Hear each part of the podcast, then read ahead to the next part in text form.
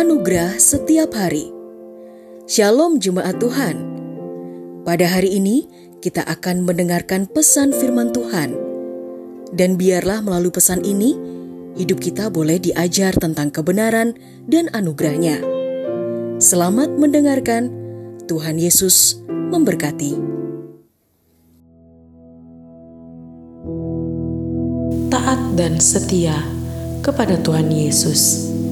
Kolose 4 ayat 12 berkata, Epafras, seorang dari antara kamu, hamba Kristus yang selalu berjuang dalam doa untuk kamu, supaya dapat berdiri teguh, dewasa, dan dipenuhi dengan segala kehendak Tuhan. Ia mengirim salam kepadamu.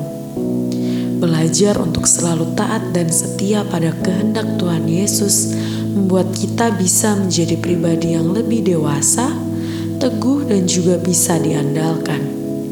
Dewasa dalam bersikap, berdiri teguh dalam kehidupan, dan diandalkan dalam segala perkara, karena tahu siapa yang menjadi pegangan hidupnya, yaitu Tuhan Yesus.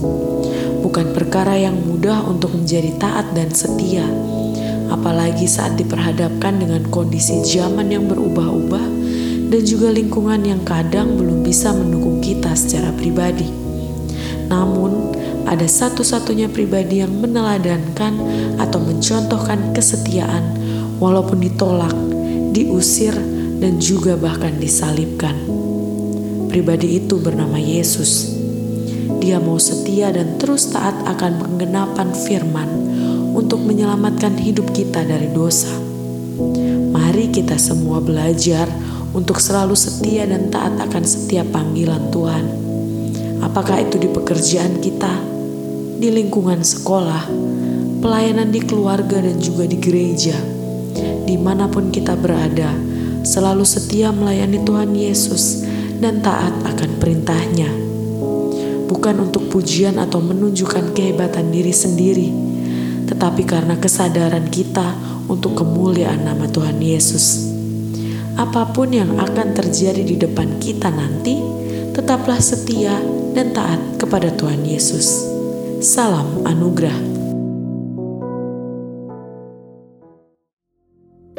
Telah kita dengarkan bersama kebenaran firman Tuhan.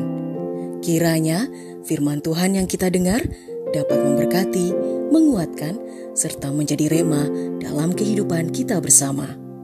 Bagi saudara yang rindu dilayani melalui doa dan konseling, saudara dapat menghubungi nomor 0811 1439 317. Ada hamba-hamba Tuhan yang siap melayani saudara. Sampai jumpa di program Anugerah Setiap Hari berikutnya. Di Jesus Christ Church.